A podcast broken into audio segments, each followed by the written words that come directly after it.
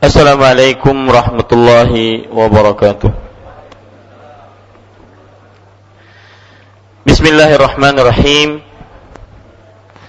Innal hamdalillah nahmaduhu wa nasta'inuhu wa nastaghfiruh wa na'udzu billahi min shururi anfusina wa sayyiati a'malina man yahdihillahu fala mudilla lahu wa man yudlil fala hadiya وأشهد أن لا إله إلا الله وحده لا شريك له وأشهد أن محمدا عبده ورسوله. يا أيها الذين آمنوا اتقوا الله حق تقاته ولا تموتن إلا وأنتم مسلمون. يا أيها الناس اتقوا ربكم الذي خلقكم من نفس واحدة وخلق منها زوجها وبث منهما رجالا كثيرا ونساء واتقوا الله الذي تساءلون به والأرحام إن الله كان عليكم رقيبا. يا أيها الذين آمنوا اتقوا الله وقولوا قولا سديدا يصلح لكم أعمالكم ويغفر لكم ذنوبكم ومن يطع الله ورسوله فقد فاز فوزا عظيما. أما بعد فإن أصدق الحديث كتاب الله وأحسن الهدي هدي محمد صلى الله عليه وعلى آله وسلم وشر الأمور محدثاتها وكل محدثة بدعة وكل بدعة ضلالة وكل ضلالة في النار. الحمد لله kita bersyukur pada Allah Subhanahu wa taala pada selas pada Rabu malam Kamis 5 Muharram 1435 Hijriah ini kita kembali duduk bersama mengkaji kembali kitab Tauhid yang ditulis oleh Fadilatul Syekh Al-Imam Muhammad At-Tamimi rahimahullahu taala Salawat dan salam semoga selalu Allah berikan kepada Nabi kita Muhammad sallallahu alaihi wa wasallam pada keluarga beliau, para sahabat serta orang-orang yang mengikuti beliau sampai hari kiamat kelak. Saya berdoa dengan nama-nama Allah yang husna dan sifat-sifat yang mulia.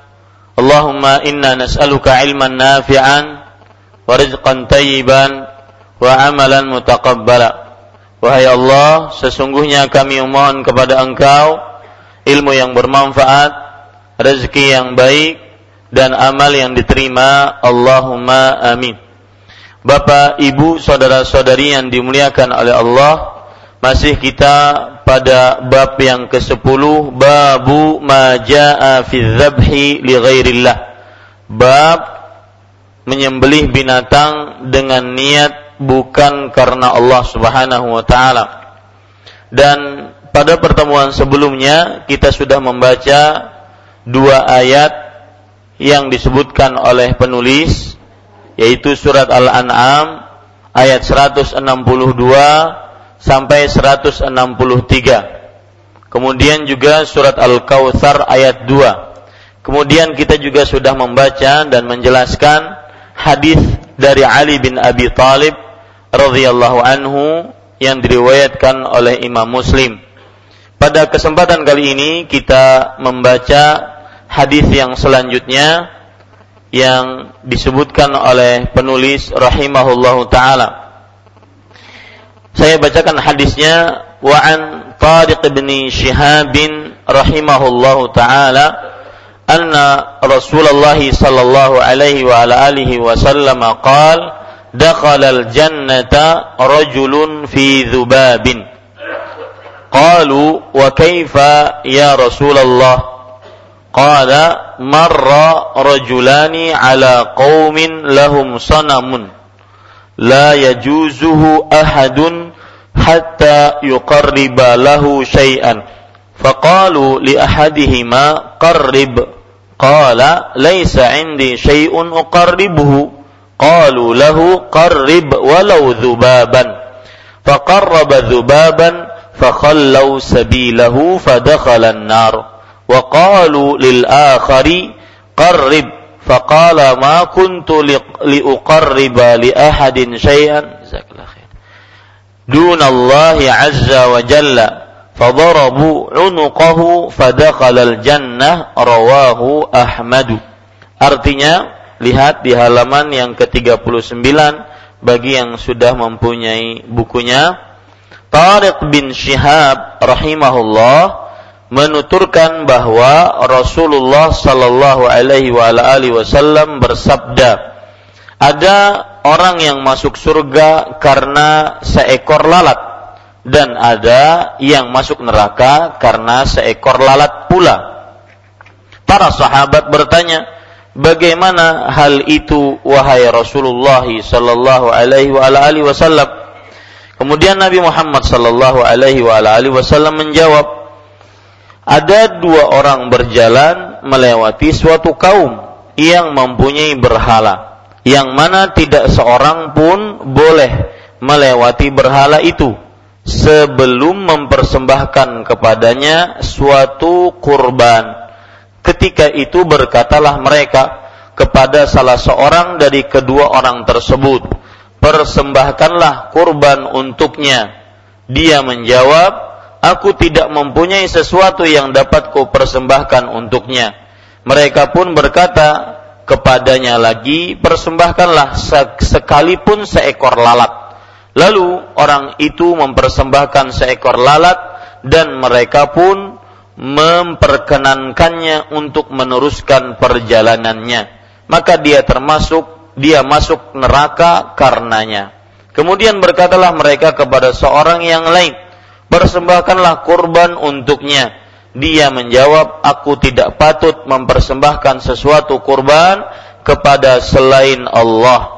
Kemudian mereka memenggal lehernya karenanya orang ini masuk surga hadis riwayat Imam Ahmad Bapak Ibu, saudara-saudari yang dimuliakan oleh Allah Subhanahu wa taala, yang pertama kita ingin membahas hadis ini seperti biasa. Bagi bapak-bapak yang baru saya ucapkan marhaban bi talibil ilm, selamat datang para penuntut ilmu syar'i. Mudah-mudahan betah menuntut ilmu syar'i di Masjid Imam Syafi'i ini. Dan Bapak Ibu saudara-saudari yang dimuliakan oleh Allah, yang pertama yaitu yang ingin kita bahas hadis ini adalah Tariq bin Shihab menuturkan bahwa Rasulullah Shallallahu Alaihi Wasallam bersabda, Tariq bin Shihab beliau ini adalah orang yang melihat Rasulullah tapi belum pernah mendengar dari Rasulullah. Jadi seorang sahabat adalah seorang yang melihat Rasulullah meskipun belum pernah berbicara dengan Rasulullah sallallahu alaihi wasallam. Ya, Tariq bin Syihab adalah seorang yang melihat Rasulullah sallallahu alaihi wasallam tetapi belum pernah mendengar Rasulullah sallallahu alaihi wasallam. Oleh karenanya para ulama Islam, terutama ulama sejarah dan ulama hadis, mereka berbeda pendapat Apakah Tariq bin Syihab ini adalah sahabat Rasulullah radhiyallahu an atau Tariq bin Syihab ini adalah uh, bukan sahabat yang berarti belum pernah melihat Rasulullah sallallahu alaihi wasallam. Akan tetapi perlu diingat bahwasanya Tariq bin Syihab disepakati oleh para ulama beliau belum pernah mendengar langsung sabda Rasulullah Sallallahu Alaihi Wasallam. Ini perlu diingat. Tariq bin Syihab adalah seorang yang belum pernah mendengar langsung dari siapa? Rasulullah Sallallahu Alaihi Wasallam. Meskipun beliau melihat Rasulullah disebut sahabat dan meninggal dalam keislaman dan beliau berarti sahabat Rasulullah tetapi belum pernah mendengar dari Rasulullah sallallahu alaihi wasallam. Oleh karenanya hadis ini ya nanti kita akan bicarakan derajat hadis ini kalau kita katakan Tariq bin Syihab adalah seorang sahabat tapi belum pernah dengar dari Rasulullah maka ini hadisnya menjadi tidak mengapa menjadi tidak mengapa. Artinya hadisnya bisa dianggap sebagai hadis yang hasan, bisa diterima. Tetapi Tariq bin Syihab adalah wallahu alam beliau belum dianggap sebagai sahabat Rasulullah Sallallahu Alaihi Wasallam. Kalau begitu beliau hadis ini adalah hadis yang lemah. Kenapa?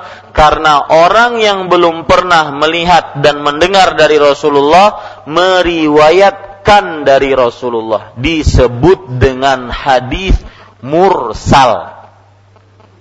Seorang yang belum pernah melihat dan mendengar Rasulullah meriwayatkan langsung dari Rasulullah disebut dengan hadis apa? Mursal dan hadis mursal adalah hadis yang lemah.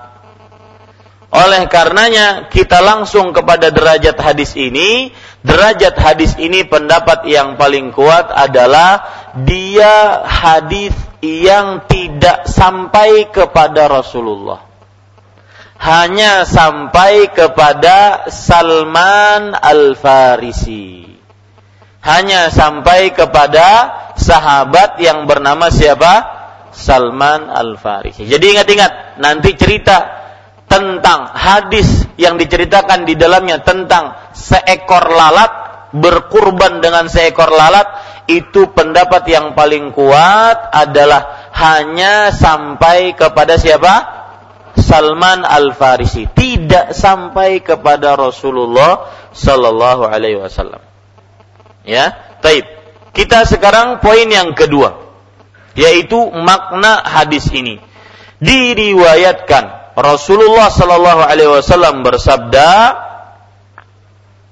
ada orang yang masuk surga karena seekor lalat, dan ada seseorang yang masuk neraka karena seekor lalat pula. Apa maksudnya, Bapak, Ibu, saudara-saudari yang dimuliakan oleh Allah? Maksudnya adalah ada orang yang masuk ke dalam surga disebabkan seekor lalat yang dia kurbankan.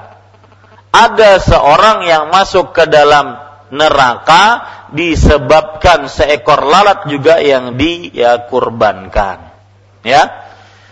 Ini menunjukkan bahwasanya surga didapat salah satunya penyebab orang masuk surga atau orang masuk neraka disebabkan dengan amal disebabkan dengan apa?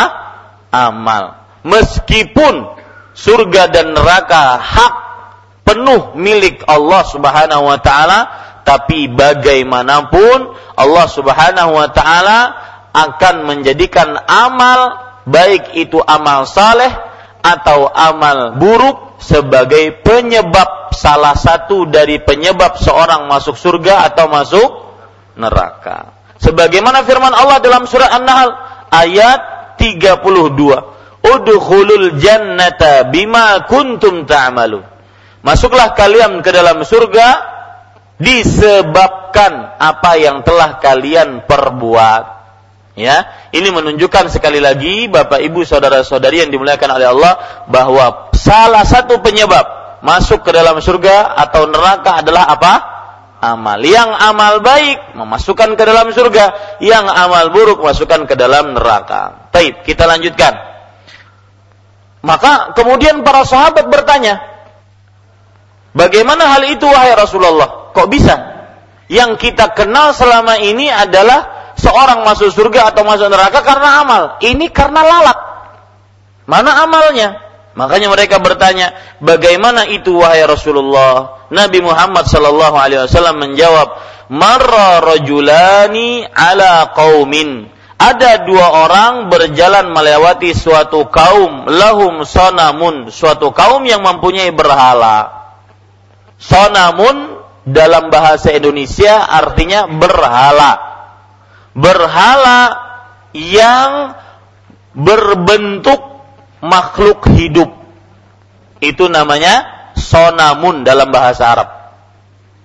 Berhala yang berbentuk makhluk hidup seperti ada mata, hidung, kemudian telinga, meskipun mungkin bertangan delapan, Nah, itu berhala dalam bahasa Indonesia, tapi dalam bahasa Arab disebut apa? Sonamun. Ada berhala yang disembah tapi tidak berbentuk makhluk hidup seperti rerumahan, ya, candi-candi itu berhala. dan dalam bahasa Indonesia disebut berhala, tapi dalam bahasa Arab disebut wasanun. Wow, sa dan nun. Itu bedanya dalam bahasa Arab. Bahasa Arab itu bahasa yang kaya. Sonamun adalah berhala yang dalam bentuk apa? Makhluk hidup. Seperti di Mesir ada berhala sping. Ya, berhala berbentuk e, kepala singa dan kepalanya dari manusia. Itu berhala dan berbentuk makhluk hidup. Ya, Kemudian berhala-berhala yang disembah oleh sebagian agama itu berhala. Itu namanya dalam bahasa Arab disebut apa? Sonamun. Adapun berhala yang tidak berbentuk makhluk hidup maka disebut apa? Wasanun. Waw, sa dan nun. Ya, waw, sa dan nun. Yang pertama sonamun, Kemudian yang kedua wasanun. Termasuk berhala di zaman sekarang yang tidak berbentuk makhluk hidup, wasanun berhala yang tidak berbentuk makhluk hidup, kuburan-kuburan yang disembah. Pohon-pohon yang dianggap keramat, sungai-sungai yang dia data, yang dikira mendatangkan berkah, petilasan-petilasan, tempat-tempat orang bersemedi, goa-goa, ini disebut wasanun, berhala-berhala yang disembah. Sekali lagi, sonamun adalah berhala berbentuk makhluk hidup. Makanya Nabi Ibrahim alaihissalam berdoa, wajnubni wa baniya an na'budal asnam. Jauhkan aku dan keturunanku dari menyembah asnam. Sonam, sonam. Karena di zaman beliau ada Raja Namrud. Yang Raja Namrud adalah penyembah berhala-berhala makhluk hidup yang menyerupai manusia ataupun makhluk hidup lainnya. Baik, kita lanjutkan. Ada dua orang berjalan melewati suatu kaum yang mempunyai berhala. Rupanya diceritakan. Dan ingat, setiap kali Rasulullah Sallallahu Alaihi Wasallam bercerita tentang sesuatu itu berarti cerita zaman Bani Israel. Itu ingat, itu kaedah dalam ilmu hadis. Cerita apa pun yang diceritakan oleh Rasulullah tentang kaum yang telah lalu itu adalah zaman Bani Israel. Zaman apa? Bani Israel. Seperti ini bahwasanya ada dua orang berjalan melewati suatu kaum yang mempunyai berhala. Yang mana tidak seorang pun melewati berhala itu sebelum mempersembahkan kepadanya suatu kurban. Itu masih banyak di zaman sekarang juga. Tidaklah orang lewat boleh lewat di sebuah tempat kecuali harus meletakkan kembang-kembang. Banyak nggak? Seperti zaman sekarang juga kalau kita ingin bepergian haji, saya pernah di beberapa daerah dengar, tidak tahu kalau di Kalimantan Selatan ada, kalau ingin bepergian haji atau bersafar atau melakukan hajatan apa pun, perkawinan kah, ya, perkawinan pertama, kedua, ketiga kah, ya, itu disuruh untuk meletakkan kembang-kembang, bunga-bunga di tujuh kuburan misalkan. Atau di sembilan kuburan. Ini termasuk di dalamnya. Ya. Nah, tidaklah melewati yang mana tidak seorang pun boleh melewati berhala itu sebelum mempersembahkan kepadanya suatu kurban. Suatu kurban adalah persembahan, tidak mesti harus sapi, kambing atau onta. Persembahan apa pun. Bisa pisang, satu tandan ya bisa apam barabai bubur habang bubur hijau kedada kalau bubur hijau lah Hah? kopi pahit kopi manis ketujuh kopi kopian Ya, apa saja. Ya, yang penting dikurbankan, disesaji, jadikan sesaji. Kemudian, ketika itu berkatalah mereka kepada salah seorang dari kedua orang tersebut. Mereka ini orang-orang kampung itu. Kenapa orang-orang kampung itu mencegat dua orang ini? Karena mereka berkeyakinan kalau ada yang lewat tidak mengorbankan sesuatu yang tinggal di kampung tersebut akan mendapat celaka. Nah, di sini ingat. Di sini adalah terjadinya kesyirikan. Kenapa? Lihat. Kita akan tahu mudah-mudahan setelah penjelasan ini kenapa orang yang memberi sesaji itu terlarang dalam Islam dan termasuk kesyirikan. Yaitu kita pahami dari sini, orang-orang yang tinggal di kampung itu mencegat dua orang ini. Kamu tidak boleh lewat kecuali harus memberikan sesaji, kurban kepada berhala kami. Kenapa? Kalau kalau tidak diberikan kenapa? Kami yang kena getahnya.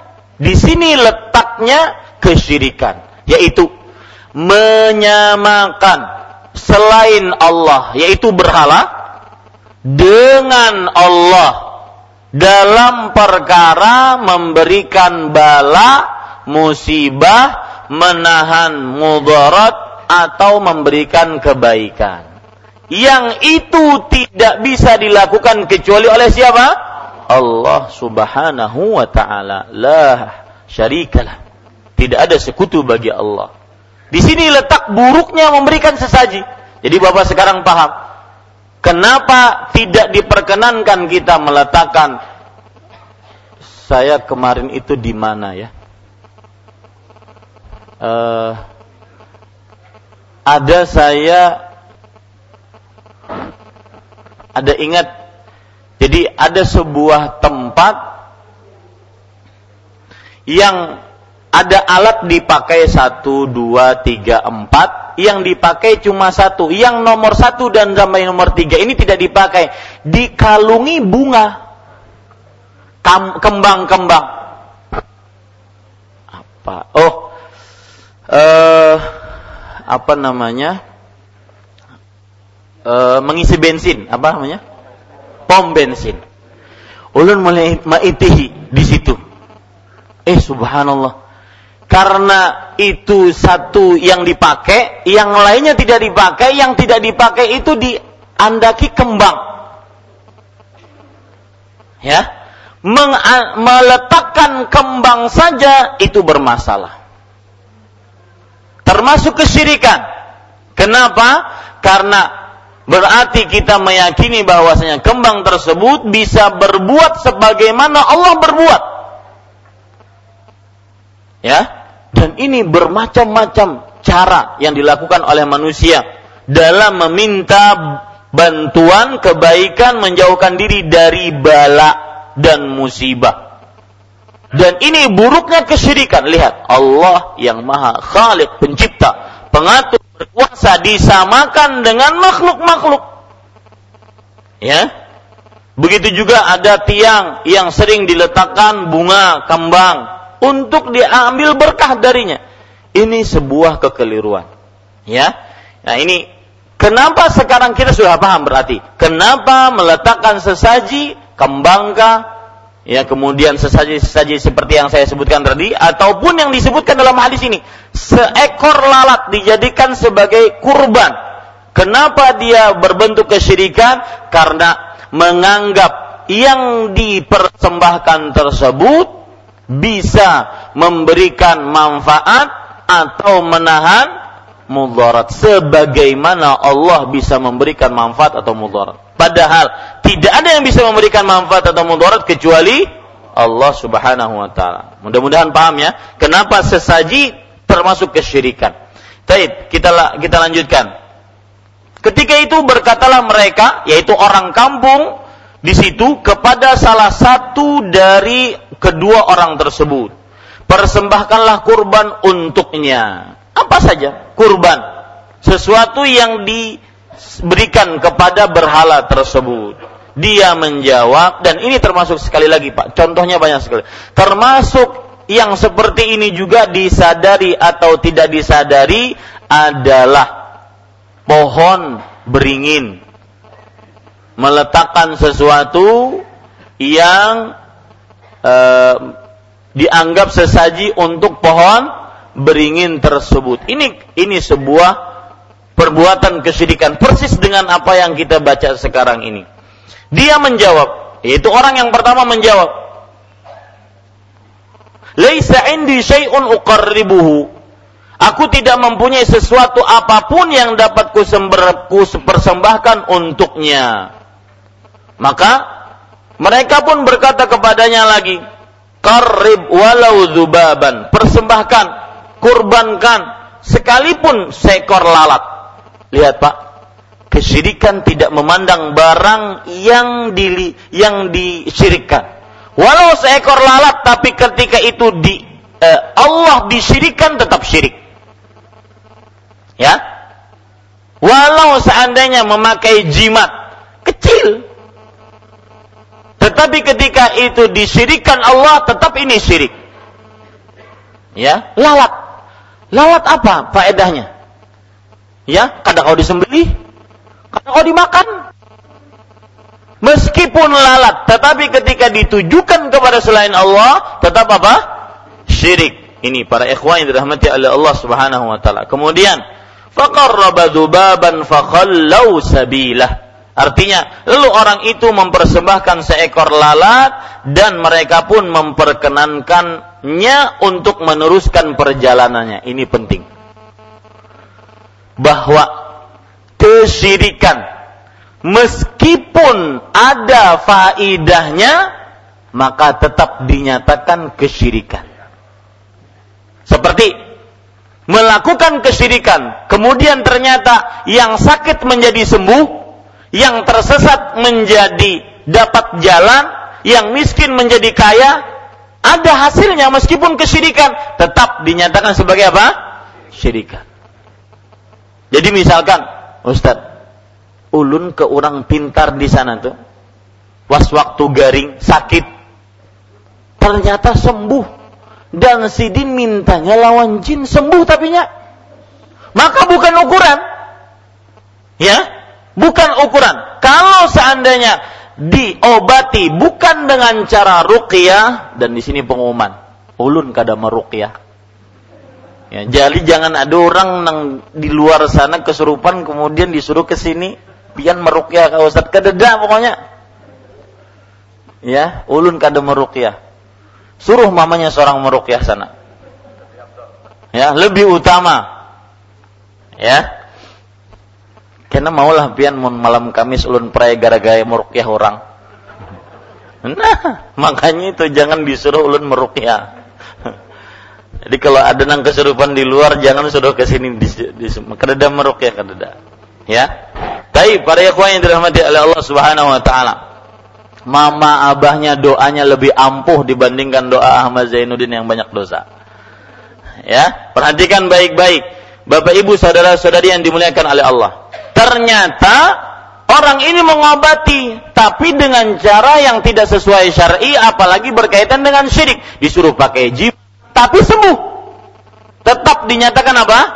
Syirik. Tanpa ada keraguan. Jadi sembuh atau tidak sembuh, dapat solusi atau tidak dapat solusi, jalan keluar, dapat jalan keluar dari kesempitan atau tidak, itu bukan ukuran. Lihat caranya. Jangankan Pak, manusia biasa. Iblis saja ketika berdoa dan ini saking luasnya rahmat Allah. Ini salah satu yang lagi-lagi saya kumpulkan dalam kajian luasnya rahmat Allah. Iblis saja ketika berdoa, saking luasnya rahmat Allah, dikabulkan doanya oleh Allah. Lalu kenapa kita yang hamba Allah malas untuk menadah kedua tangan? Iblis saja ketika berdoa, Rabbi anzirni ila yaumi yub'atsun. Wahai Rabbku, berikan aku umur sampai hari kiamat.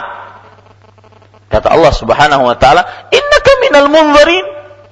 engkau akan aku berikan sampai waktu hari kiamat. Hidup. Jadi iblis masih hidup sampai sekarang. Tahu keriput kayak apakah si Dinto? A'udzubillah minasyaitonir rajim.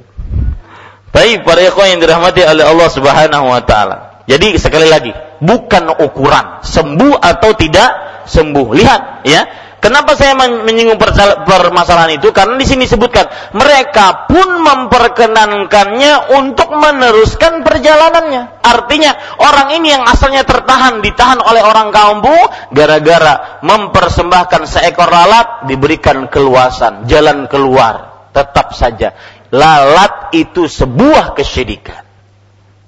Ya, kemudian kita lanjutkan Kemudian maka dia masuk neraka karenanya. Rasulullah sallallahu alaihi wasallam bersabda, "Fadakhalan nar." Dia masuk neraka karenanya karena sudah mensyirikan Allah. Waqalu lil akhar. Kemudian berkatalah mereka kepada seorang yang lain, kan dua orang. Yang lain dikatakan oleh mereka, mereka ini orang kampung di situ. Qarrib persembahkanlah kurban untuknya. Orang yang kedua ini beriman kepada Allah. Jawabannya, kalau tadi dia mengatakan, saya tidak punya sesuatu untuk saya kurbankan. Kalau ini mengatakan, ma kuntu liqarriba ahad li ahadin syai'an dunallahi azza wa jal. Artinya, aku tidak patut mempersembahkan sesuatu kurban kepada selain Allah. Artinya, kalau aku punya pun, maka aku tidak akan kasih ya kecuali hanya kepada Allah Subhanahu wa taala. Ini tanda keimanan. Dan ini adalah makna la ilaha illallah. Ingat Pak, la ilaha illallah selalu selalu rukunnya itu dua. La ilaha illallah. Ini lamnya kurus banget kena bermasalah. Nah, la ilaha illallah. Ini rukun peniadaan. Ini rukun penetapan. An-nafyu al-itsbat. Ya? Orang tadi mengatakan apa? Ma kuntu li uqarriba li ahadin syai'an illa lillah. Aku tidak mempersembahkan sesuatu kepada seorang pun. Peniadaan. Sama dengan ucapan kita, la ilaha. Tidak ada ilah yang berhak diibadahi kecuali Allah, kecuali untuk Allah sama. Perkataannya itu sama dengan ucapan la ilaha illallah. Inilah yang disebut dengan apa? Tauhid. Ya. Selalu rukun tauhid peniadaan kemudian penetapan. Peniadaan peribadatan untuk selain Allah, siapa pun dan apa pun dia. Untuk makhluk malaikat yang paling muliakah Jibril atau rasul yang paling muliakah Nabi Muhammad? Tidak main. Kalau untuk ibadah tidak boleh. Harus ditiadakan. Dan menetapkan ibadah hanya milik Allah. Makanya orang tadi mengatakan, aku tidak mempersembahkan sesuatu apa pun sebagai kurban kecuali kepada siapa? Allah. Ini. Jadi perkataan orang ini adalah sama dengan la ilaha illallah. Taib. Kemudian para ikhwah sekalian dirahmati oleh Allah, Rasulullah sallallahu alaihi wasallam bersabda di sini, dia menjawab, aku tidak patut mempersembahkan sesuatu kurban kepada selain Allah. Fadarabu unuqah. Kemudian mereka pun memelenggal lehernya. Fadakhalan nar karenanya orang ini masuk surga. Lihat, Ya. Jadi orang ini di dunia terlihat sengsara, persis seperti Bilal, persis seperti Sumayyah, Yasir, Khabbab, sahabat-sahabat yang disiksa. Ternyata masuk ke dalam apa? Surganya Allah Subhanahu wa taala. Taib. Itu makna hadis dan seperti yang kita bicarakan tadi hadis riwayat Imam Ahmad pendapat yang lebih kuat hadis ini sahih tapi hanya sampai kepada sahabat siapa? Salman. Ya karena ada sebab tadi riwayatnya mursal terputus sanatnya.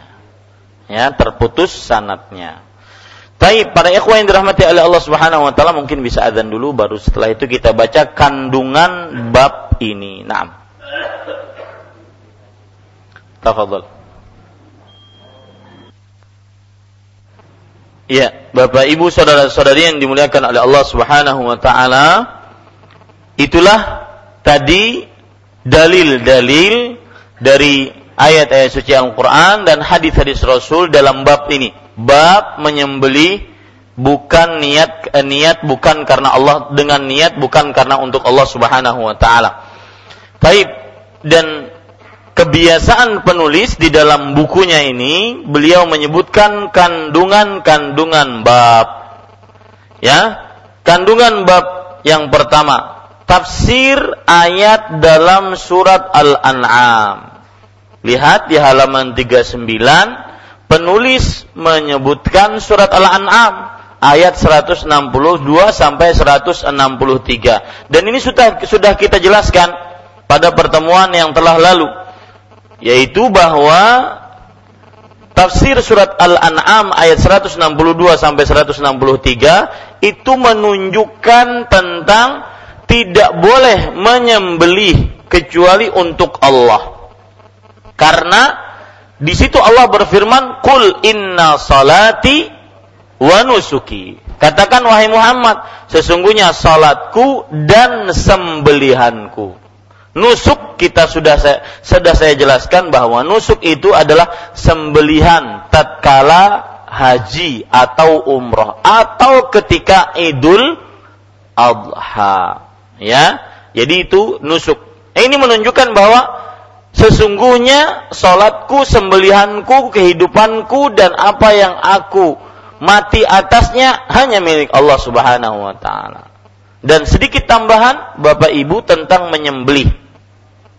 Saya ambilkan dari penjelasan seorang ulama besar di abad ke-15 Hijriah ini yang sudah meninggal Imam Ibnu Taimin rahimahullah menyembelih untuk selain Allah ada dua. Silahkan catat menyembelih untuk selain Allah ada dua macam.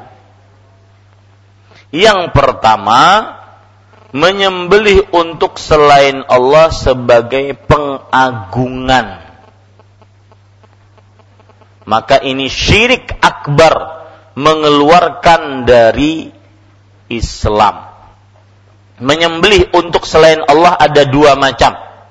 Yang pertama, menyembelih untuk selain Allah sebagai pengagungan terhadap selain Allah tersebut. Maka ini syirik akbar mengeluarkan dari agama Islam. Yang kedua, menyembeli untuk selain Allah sebagai bentuk penghormatan dan kegembiraan. Maka ini tidak mengeluarkan dari Islam menyembelih untuk selain Allah sebagai penghormatan dan kegembiraan. Ini tidak mengeluarkan dari agama Islam. Seperti misalkan ada orang yang kita cintai datang ke rumah, maka kita sembelih untuk tamu kita tersebut. Kambing kah, ayam kah, ya. Maka ini tidak mengapa. Kita niatnya untuk memuliakan tamu tersebut dan kita menyembelihnya pun dengan nama bismillah. Ini tidak mengeluarkan dari agama Islam. Taib, pada ikhwan yang dirahmati oleh Allah. Ya. Jadi surat Al-An'am 162 163 menunjukkan kepada bahwa menyembelih hanya milik Allah. Berarti kebalikannya, yang menyembelih binatang dengan niat bukan karena Allah syirik akbar mengeluarkan dari agama Islam. Dalil yang menunjukkan akan hal itu yaitu surat Al-An'am 162 163 Sisi pendalilannya dari ayat mana? Yang pertama, wa nusuki, ya, dan sembelihan kulillahi rabbil alamin untuk Rabb alam semesta. La syarikalah. Nah, ini dia. Tidak ada sekutu baginya. Ya, Tidak ada sekutu bagi Allah Subhanahu wa taala. Tidak ada yang semisal dengan Allah. Siapa pun dan apa pun dia. Seberapapun kedudukannya dengan dengan Allah. Tidak bisa disamakan dengan Allah Subhanahu wa taala. Makanya para ikhwas sekalian, ada di tengah-tengah masyarakat kasidah burdah. Kasidah burdah. Itu di dalam beberapa lafadznya terdapat pensekutuan terhadap Allah. Seperti misalkan berbunyi ya akramal khalqi maliman aludhu bihi siwaka inda hululil hadithil amami. Ya akramal khalqi maliman aludhu bihi siwaka inda hululil hadithil amimi. Artinya, wahai makhluk yang paling mulia, aku tidak memiliki seorang yang aku berlindung kepadanya wahai makhluk yang paling mulia. Aku tidak memiliki seorang yang aku berlindung kepadanya selain engkau. Makhluk yang paling mulia siapa?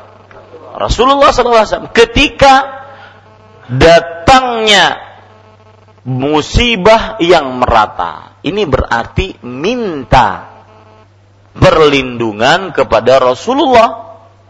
Maka meskipun Rasulullah SAW tidak boleh disamakan dengan siapa? Allah Subhanahu wa taala. Makanya Rasulullah Nabi kita Muhammad bin Abdullah salawatullah wa salamuhu wa barakatuh alaih mempunyai sifat dua, gelar dua dari Allah. Abdullah wa Rasulullah. Abdullah yang artinya adalah hamba Allah, la yu'bad, tidak boleh diibadahi. Rasulullah yang artinya Rasul Allah la yukadzab tidak boleh didustakan. Ini para ikhwan yang dirahmati oleh Allah Subhanahu wa taala. Kemudian makna uh, kandungan yang kedua, tafsir dari uh, ayat dalam surat Al-Kautsar. Surat Al-Kautsar Allah Subhanahu wa taala berfirman dalam ayat Al-Kautsar ayat 2, "Fasalli li rabbika wanhar." Salatlah untuk Robmu dan sembelihlah. Ini juga sudah kita jelaskan, ya. Di sini kita sudah tahu tafsirannya, yaitu sembelih dan sholat hanya untuk siapa? Allah. Maka kebalikan dari ayat itu, yang sholat dan yang menyembelih untuk selain Allah syirik akbar, mukhrijun minal milah, keluar dari agama Islam. Jadi ini kandungannya sudah kita bahas. Yang ketiga, penulis mengatakan Al-thalithatu al-bada'atu bila'natin man dzabaha li ghairillah. Dalam hadis tersebut di atas pertama kali yang dilaknat adalah orang yang menyembelih binatang dengan niat bukan karena Allah. Lihat halaman 39. Ya, hadis Ali bin Abi Thalib Rasulullah sallallahu alaihi wasallam bersabda, Allah melaknat orang yang menyembelih binatang dengan niat bukan karena Allah. Jadi dalam hadis ini banyak yang dilaknat Allah. Yang pertama kali yang menyembelih binatang bukan karena apa? Karena Allah. Ini menunjukkan menyembelih bukan karena Allah adalah dosa sangat sangat besar Kenapa? Karena penyebutannya pertama oleh Allah, oleh Rasulullah Sallallahu Alaihi Wasallam. Ya, penyebutannya pertama oleh Rasulullah Sallallahu Alaihi Wasallam. Maka ini menunjukkan besarnya dosa yang menyembelih untuk selain Allah.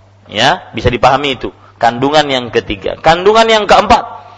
Ar-rabi'atu la'nu man la'ana walidayh wa minhu an tal'ana walidai rajul fayal'ana fayal'anu walidaik. Artinya yang keempat, dilaknat orang yang melaknat kedua orang tuanya.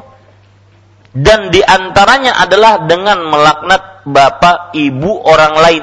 Lalu orang lain ini melaknat bapak ibu orang tersebut. Ini Pak, durhaka pada orang tua disebabkan dia. Ya. Si kita uh, si fulan melaknat orang tua orang lain. Orang lain ini akhirnya melaknat bapak ibu si fulan tersebut. Ini durhaka kepada orang tua, dia penyebabnya. Orang tuanya dicaci maki, dia penyebabnya. Nah, maka ini anak durhaka. Ya. Begitu juga seluruh perbuatan anak yang bisa dikaitkan dengan orang tua. Mau itu wangalnya kan tuh, anak siapa gerang tuh? Nah, itu kena tuh. Ya. Anaknya durhaka. Kenapa? Orang tuanya akhirnya dicap sebagai orang tua yang tidak bertanggung jawab. Maka hati-hati wahai para anak, di kapan pun hidup Anda, masih hidupkah orang tua kita atau sudah meninggalkah? Jaga kelakuan kita. Karena itu akan dikaitkan dengan siapa? Orang tua kita. Ya. Jangan sampai kita penyebab orang tua kita dilaknat, dicaci orang-orang lain. Dan ini hadis sudah kita sebutkan faedah dari ini hadis kita ambil sebuah kaedah fikih yaitu saddud dzari'ah menutup seluruh sebab menghantarkan kepada keburukan kepada dosa. Itu selalu dalam Islam Pak. Ya kaedah ini penting sekali. Apa saja yang mendatangkan kepada keburukan kita tutup. Apa saja yang menahan eh, yang bisa me menghantarkan kepada maksiat harus ditutup. Sedikit banyaknya ya tidak diperbolehkan ini para ikhwas kalian dirahmati oleh Allah Subhanahu di antaranya ayat yang berbunyi wala taqrabuz zina janganlah kalian mendekati zina mendekati saja dilarang apalagi sampai mengerjakannya. Artinya harus ditutup seluruh sarana yang menghantarkan kepada perbuatan zina tersebut. Taib. Yang kelima, kita lanjutkan. Al-khamisatu la'nu man awa muhdisan wa huwa rajulu yuhdithu syai'an yajibu fihi haqqullah fayaltaju ila man yujiruhu min dhalik. Artinya, dilaknat orang yang melindungi seorang pelaku kejahatan atau pelaku muhdis pelaku bid'ah yang menyediakan wadah gasan orang-orang yang melakukan perbuatan bid'ah atau kejahatan dosa maksiat itu dilaknat oleh Allah. Ya. Misalkan ulun menyewakan rumah untuk tempat orang berjudi, minum khamar, menjual diri, perzinahan, maka ini dapat laknat Allah. Meskipun dia berkata, belum menyediakan wadah aja, tidak pernah berjudi, tidak pernah minum khamar, tidak pernah berzina, tidak pernah melakukan perbuatan bidah, maka sama. Ya, sama. Maka ada orang yang bertanya, bagaimana hukumnya menyediakan parkir untuk orang-orang yang melakukan kebaktian. Rupanya kebaktian di rumah seorang yang beragama Nasrani, kemudian di depan rumahnya seorang muslim. Karena mungkin yang hadir banyak, maka disediakan parkir juga di tempat di depan rumahnya. Bolehkah ini? Maka tidak boleh. Pertama, ya, kebaktian ataupun beribadah harus di rumah ibadah. Tidak boleh di rumah sembarangan rumah. Kemudian yang kedua tidak boleh menyediakan wadah untuk orang-orang yang mensyirikan Allah Subhanahu wa taala. Dan ini tidak bisa tidak. Ya, tidak bisa tidak. Karena kita dilarang untuk tolong menolong di dalam dosa dan permusuhan. Allah berfirman, "Wala ta'awanu 'alal itsmi wal udwan." Janganlah kalian saling tolong-menolong dalam dosa dan permusuhan. Ya, kita salat dulu. Wassallallahu nabiyana Muhammad walhamdulillahi rabbil alamin.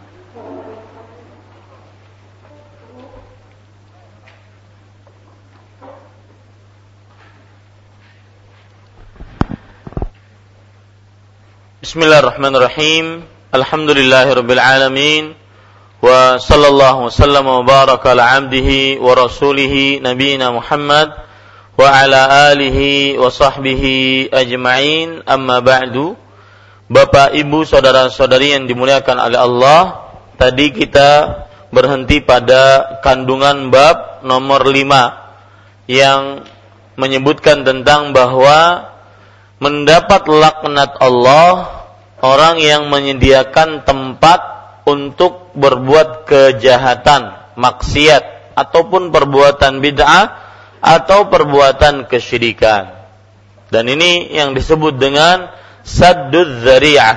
Artinya menutup semua sarana yang menghantarkan kepada maksiat atau dosa.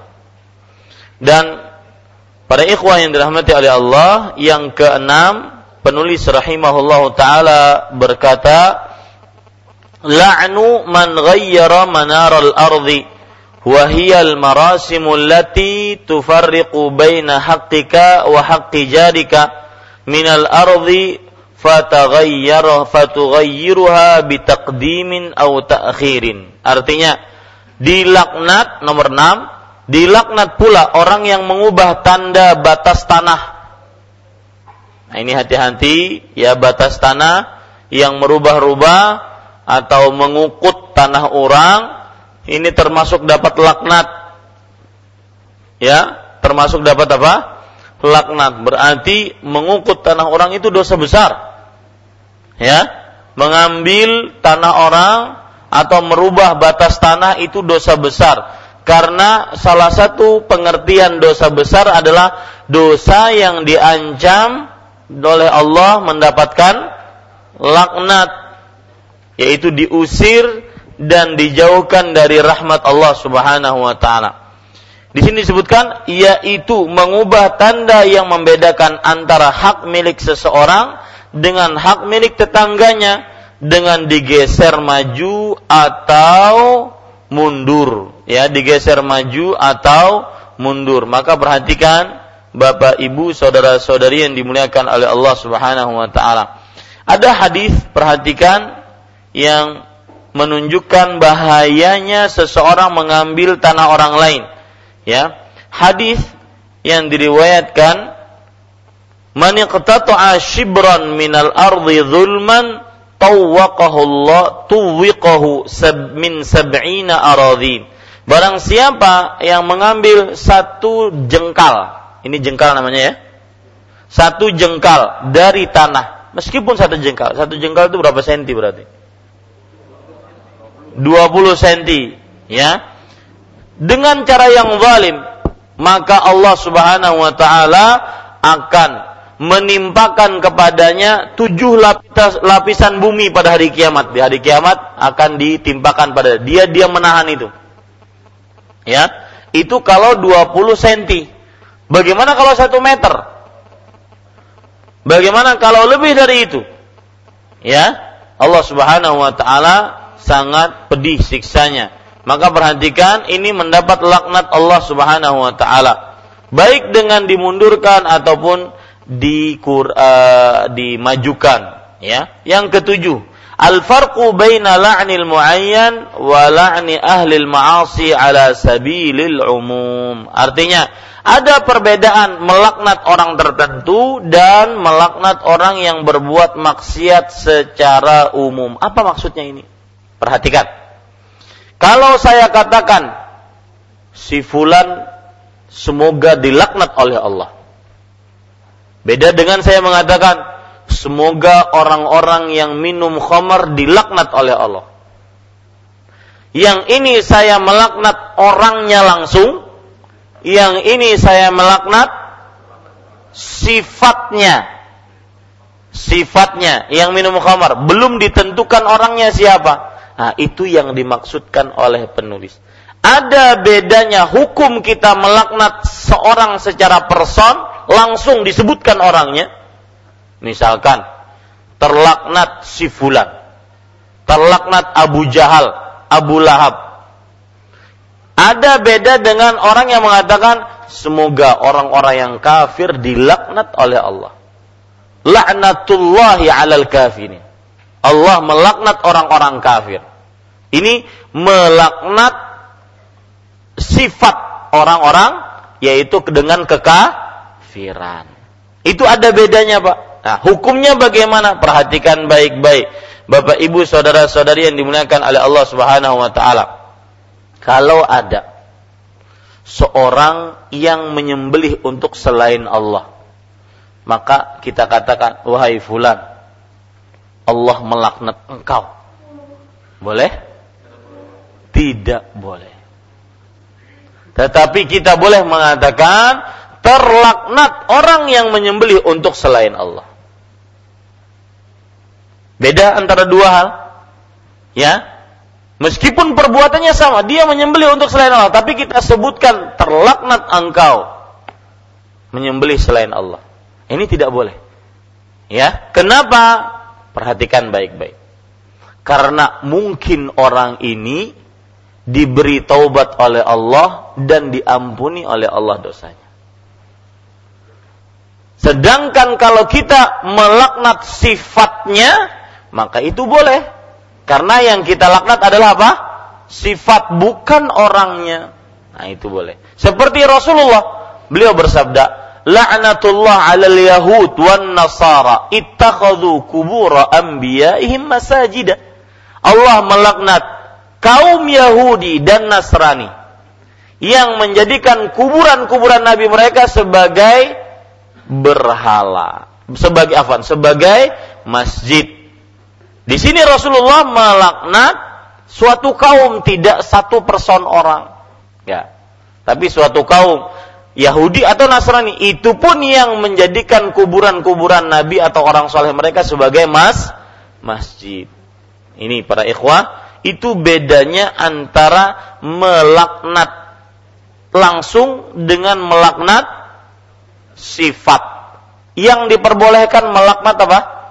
Sifat. Yang langsung tidak boleh.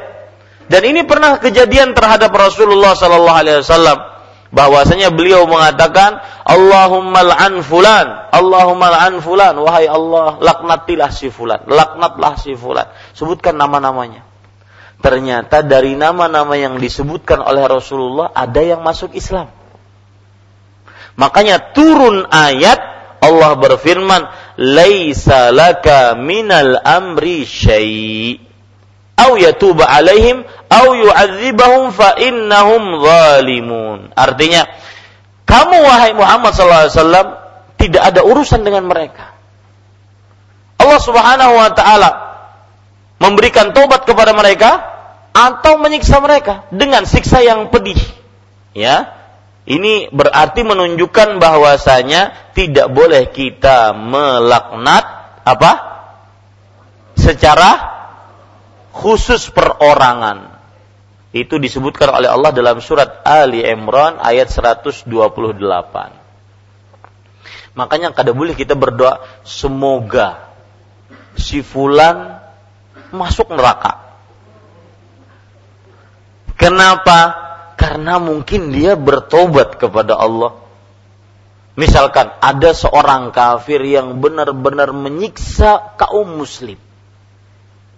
Ya, orang kafir menyiksa kaum muslim. Maka kita tidak boleh berdoa ya Allah. Laknatlah si fulan. Enggak boleh. Boleh dengan syarat harus ada pengecualian. Seperti Ya Allah, laknatlah si fulan kecuali kalau dia bertobat. Paham ya? Baru boleh. Jadi silahkan perhatikan baik-baik ya nomor tujuh ada perbedaan melaknat orang tertentu. Apa hukumnya melaknat orang tertentu setelah penjelasan ini? Boleh atau tidak? Tidak boleh. Ya, dengan melaknat orang yang berbuat maksiat secara umum. Misalkan, la'anallahu akilar riba. Allah melaknat pemakan harta riba. Siapa mereka? Oh, siapa saja yang makan. Kita tidak bisa menentukan si fulannya. Ya, pokoknya pemakan harta riba dilaknat oleh siapa? Allah Subhanahu wa taala. Ini para ikhwan yang dirahmati oleh Allah. Bisa dipahami ya, Pak, masalah ini? Jadi nanti jangan sampai kita ke rumah kita ada yang menyembelih dengan memberikan sesaji, maka dikatakan terlaknat kamu. Nah, ini nggak boleh. Ya. Kenapa? Karena yang diperbolehkan adalah melaknat perbuatannya, bukan apa? Per orangnya. Kenapa? Karena mungkin orang tersebut nantinya apa? bertobat. Karena ketika kita mendoakan orang mendapat laknat berarti selamanya dia akan dapat laknat dari Allah Subhanahu wa taala. Maka ini tidak diperbolehkan. Tapi para ikhwan yang dirahmati oleh Allah Subhanahu wa taala. Selanjutnya yang kedelapan. Penulis mengatakan Hadhil qissatul azimah qissatul dzubab. Kisah seekor lalat tersebut merupakan kisah yang penting sekali. Ya kalau seandainya hadisnya sahih subhanallah itu luar biasa kisahnya.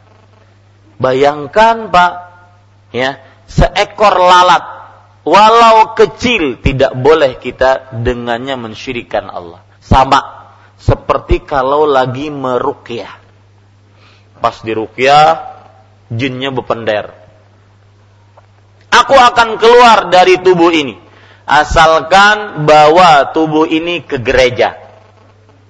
Ini tidak boleh, meskipun gereja di rumahnya.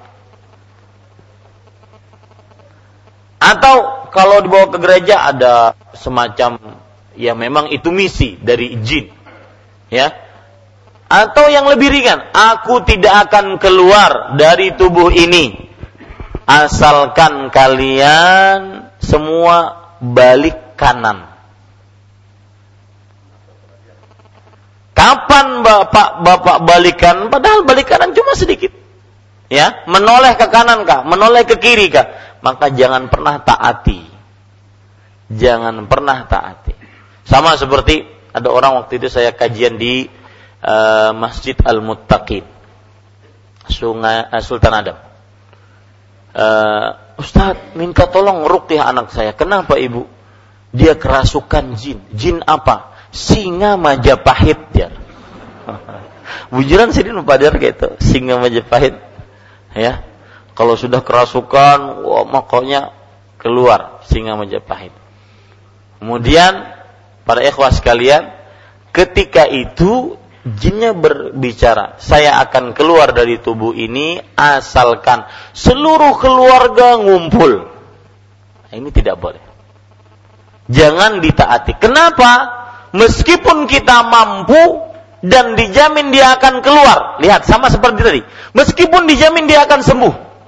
Tapi pada saat itu kita sudah menjual ketaatan kita tidak lagi kepada siapa? Allah. Itu yang diinginkan oleh jin. Ini para ikhwan yang dirahmati oleh Allah. Jadi kisah seekor lalat ini e, merupakan kisah yang sangat penting ya meskipun hanya kecil taatnya tetapi jika dikatakan diberikan kepada selain Allah maka pada saat itu ya tidak eh, termasuk di dalamnya kesyirikan kepada Allah Subhanahu wa taala kemudian para ikhwan yang dirahmati oleh Allah Subhanahu wa taala At-tasi'ah yang kesembilan, kaunuhu dakhalan nar bisababi dzalika dzubab alladzi lam yaqsuduhu bal fa'alahu takhallusan min syarrihim. Perhatikan ini baik-baik. Ini penting juga bahwa orang yang masuk neraka itu disebabkan karena ia mempersembahkan kurban lalat yang dia sendiri tidak sengaja berbuat demikian akan tetapi dia melakukan hal tersebut untuk melepaskan diri dari perlakuan buruk pada para pemuja berhala. Jadi Pak, seakan-akan penulis mengatakan, ini orang kan menyembahkan, mempersembahkan lalat agar bisa lewat aja. Tujuannya agar apa? Bisa lewat saja. bukan dia ingin mempersembahkan untuk selain Allah. Ini pun diperbolehkan. Paham maksudnya, Pak? Ya. Meskipun demikian tidak diperbolehkan. Jadi seperti yang kejadian beberapa sebagian orang. Kalau ingin menikah, melakukan adat-adat istiadat, yang asalnya hukum adat itu boleh dalam Islam, akan tetapi ketika berhubungan dengan akidah maka jadi haram kalau bertentangan dengan akidah Islam.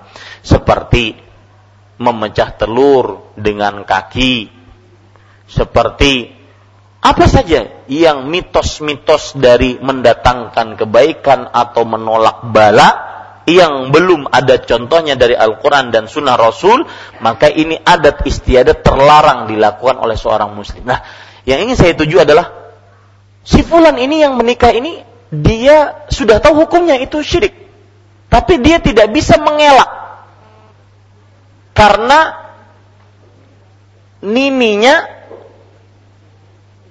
memaksanya.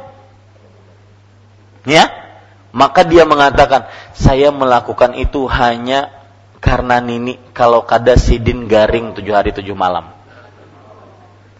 Ini kada boleh. Tidak diperbolehkan. Ya. Yang seperti ini tidak diperbolehkan.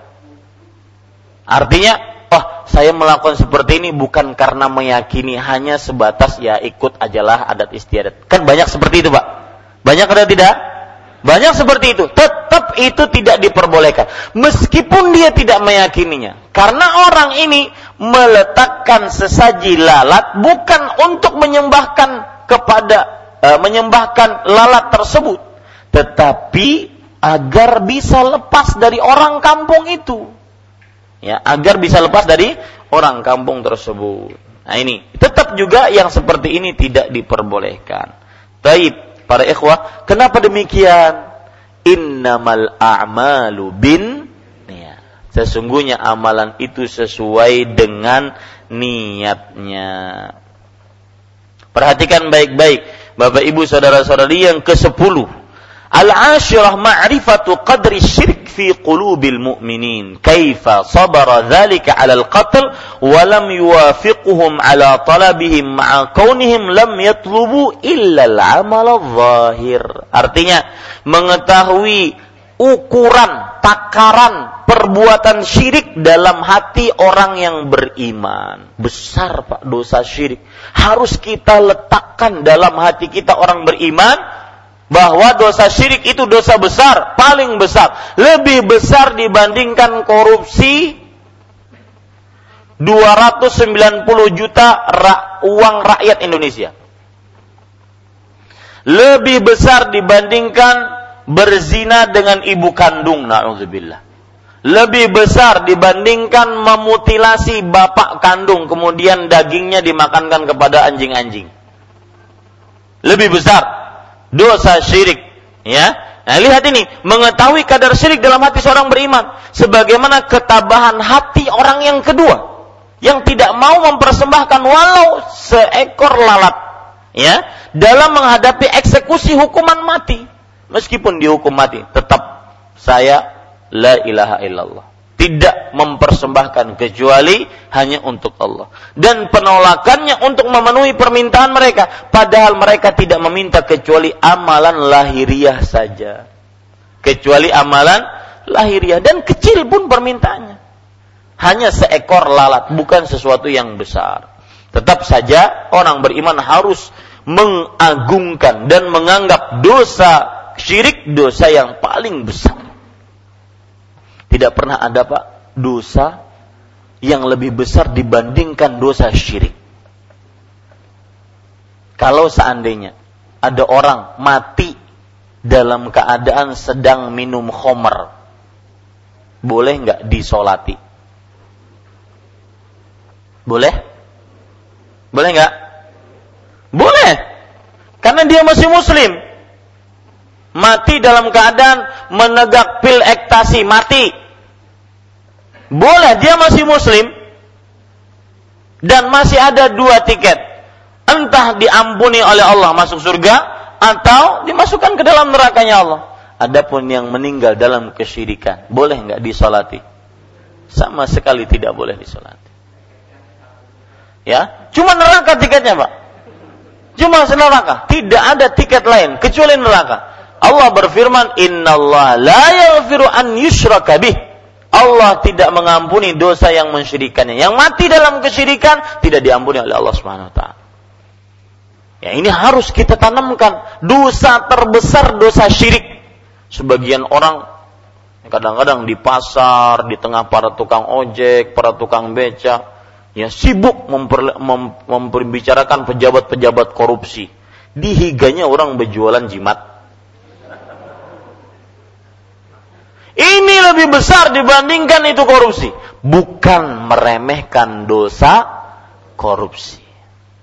Bukan meremehkan dosa perzinahan. Ya? Bukan meremehkan dosa-dosa besar. Tidak. Tetapi kalau dibandingkan maka lebih besar dosa kesyirikan. Ini perhatikan para ikhwah sekalian. Beberapa acara televisi yang tidak bermoral. Anak-anak SMP SMA mereka peluk-pelukan cium-ciuman di dalam film ataupun sinetron dihentikan penayangannya Taib yang harus lebih dihentikan lagi itu tukang-tukang ramal diundang dalam acara televisi. Itu dipenggal kepalanya. Menyamakan diri dengan Allah, Rasulullah SAW saja tidak bisa meramal. Pernah Rasul meramal? Tidak bisa. Walau kuntu a'lamul ghaib lastakthartu minal khair kata Allah Subhanahu wa taala. Kalau seandainya aku mengetahui akan hal gaib, niscaya aku akan memperbanyak untuk melakukan kebaikan. Ya? Kerusakan moral, oke itu rusak. Tapi lebih rusak lagi kerusakan aki, akidah. Ini para ikhwah yang dirahmati oleh Allah Subhanahu wa taala. Baik. Kemudian Bapak Ibu, saudara-saudari yang dimuliakan oleh Allah, yang ke-11. Innalladzi dakhala an-nara muslimun li'annahu law kana kafiran lam yaqul dakhala an-nara fi dzubab. Orang yang masuk neraka tersebut adalah seorang muslim sebab seandainya dia orang kafir Rasul sallallahu alaihi wasallam tidak akan bersabda masuk neraka karena seekor lalat. Apa maksudnya, Pak? yang dija, yang disebutkan dalam hadis tersebut yang masuk neraka adalah orang muslim tapi mensyirikan Allah. Dia muslim mensyirikan Allah Subhanahu wa taala, maka dia adalah masuk dalam nerakanya Allah Subhanahu wa taala. Bukan aslan orang kafir, bukan orang kafir yang asli, enggak. Dia muslim yang mensyirikan Allah. Maka yang menjadi pelajaran di sini hati-hati Jangan menganggap diri kita lepas dari kesyirikan. Takut-takut kita adalah orang yang pernah melakukan kesyirikan kepada Allah Subhanahu wa taala. Ini para ikhwah sekalian. Yang kedua belas, fihi syahidun lil hadis sahih. Hadis ini merupakan suatu bukti bagi hadis sahih yang menyatakan al jannatu aqrabu ila ahadikum min syiraki na'lihi wan naru mithlu dzalik. Artinya, surga itu lebih dekat kepada seseorang di antara kalian daripada tali sandalnya sendiri dan neraka pun demikian halnya. Nah, ini hadis yang sahih. Adapun hadis tentang lalat itu hadisnya lemah. Tetapi yang lebih sahih ini bahwa surga itu lebih dekat kepada seseorang di antara kalian daripada tali sendalnya sendiri. Artinya, kadang orang bisa masuk surga hanya dengan amalan yang. Begitu juga neraka.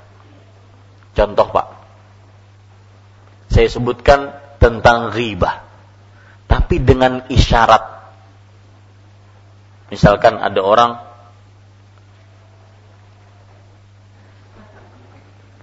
ya Artinya sudah jangan dibicarai orang tuh. Ini riba. Walau dengan isyarat, tidak ngomong sepatah kata pun. Itu bisa membuat air lautan yang jernih menjadi keruh, kata Rasulullah SAW. Aisyah radhiyallahu anha pernah mengatakan, "Hasbuka minas Safiyati kadza ya Rasulullah." Wahai Rasulullah, ada apa sih dengan Sofia? Istrimu itu? Sofia itu kan begini. Pendek. Ya, dengan isyarat kata Rasulullah SAW menanggapi perbuatan Aisyah dan ini termasuk kejujuran Aisyah bahwasanya beliau menceritakan apa yang terjadi kepada beliau sendiri agar kaum muslim tidak mengikuti beliau. Ini bukan berarti Aisyah radhiyallahu anha wa ardhaha orang yang buruk perangainya tidak, malah beliau amanah ilmiah. Beliau meriwayatkan tentang diri beliau sendiri agar kaum muslim tidak mengikutinya. Kata Rasul sallallahu alaihi mendengar perbuatan Aisyah, lihat, perhatikan, ya Aisyah, wahai Aisyah, lau kalau seandainya perbuatanmu tersebut udkhila ila ma'il bahri lamazazathu dimasukkan ke dalam air lautan akan mengeruhkannya. Nah ini menunjukkan bahwa kadang perbuatan yang kecil bisa memasukkan orang ke dalam surga sebaliknya juga bisa memasukkan orang ke dalam apa contoh Pak perbuatan kecil memasukkan ke dalam surga dalam hadis riwayat Bukhari dan ini pentingnya niat. Rasulullah sallallahu alaihi wasallam bercerita, "Kanat baghiyun min baghaya Bani Israel." Ada seorang perempuan wanita pekerja seks komersial dari Bani Israel. Seperti yang saya sebutkan bahwasanya setiap kali Rasulullah sallallahu alaihi wasallam bercerita, maka itu berarti dari Bani Israel. Perhatikan baik-baik. Marrat ala kalbin yutifu birokiyah. Beliau melewati seekor anjing yang sedang kehausan berkeliling di samping-samping sumur. Anjing tersebut punya firasat kalau dia turun dia mati. Makanya dia kehausan dia tidak bisa turun. Wanita pekerja seks komersial ini setiap malam melakukan pekerjaan seks zina Ketika itu dia kesian melihat anjing turun dan dia mempunyai high heel sepatu hak tinggi kemudian dia ciduk dengan dengan apa? Dengan sepatunya. Lalu dia gigit karena cuma punya dua tangan, punya dua kaki untuk naik turun. Dia gigit, dia minumkan ke anjing. Fasaqathu fadakhalatinna fadakhalatil jannah dia niumkan ke anjing tersebut, maka dia masuk ke dalam surga. Lihat, amalan kecil meminumi seteguk air kepada anjing yang najis tidak diharap tidak bisa diharapkan terima kasihnya, tidak bisa mengucapkan jazakillah khairan. Masuk ke dalam surga. Salah satu penyebabnya apa? Ini amalan ikhlas. Ini amalan apa? Ikhlas. Kenapa? Tahu dari mana kita ikhlas? Satu, yang ditolong anjing. Kadakawa memuji-muji. Yang kedua, secara zahir hadis tersebut dilakukan dalam keadaan tidak tahu, tidak ada yang tahu. Tersembunyi amalannya. Yang ketiga, tidak memperlihat eh tidak memperhatikan saya menolong banyakkah sedikitkah? Yang penting saya nolong dan ingat Pak, jadikan ini sebagai tawasul amal soleh, terutama yang hadir dan banyak permasalahan. Cari orang yang sangat membutuhkan pertolongan apa pun, hartakah, jasmani, kekuatankah, atau fikirankah? Cari orang itu kita tolong dengan pertolongan tersebut orang yang asalnya merangut jadi tersenyum, menangis jadi tertawa, itu amal soleh yang anda bisa berdoa kepada Allah. Ya Allah, saya sudah menolong hambamu, tolong aku dalam kesempitan rezekiku. Dalilnya apa? Rasul Shallallahu Alaihi Wasallam bersabda, ahabbul amali ilallah idkhalus surur fi qalbi muslim. Amalan yang paling disukai oleh Allah memasukkan kegembiraan ke dalam hati seorang muslim. Maka perhatikan, bisa amal soleh mendatangkan surga, bisa amal soleh yang kecil mendatangkan neraka. Contoh, Rasulullah SAW bersabda tentang lisan. Inna rajula la yatakallamu bi kalimah la yulqi laha balan yahwi biha finnar sab'ina kharifan.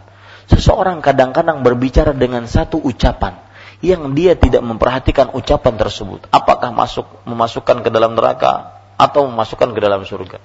Yang akhirnya menyebabkan dia dilempar ke dalam neraka 70 tahun lamanya sampai ke dalam neraka. Kerak dalam neraka jahanam. Artinya dalam sekali. Akibat hanya ucapan yang remeh. Misalkan dinasehati malah bermamai-mamai.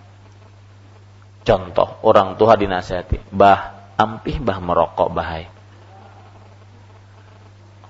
Itu mubazir kawan syaitan.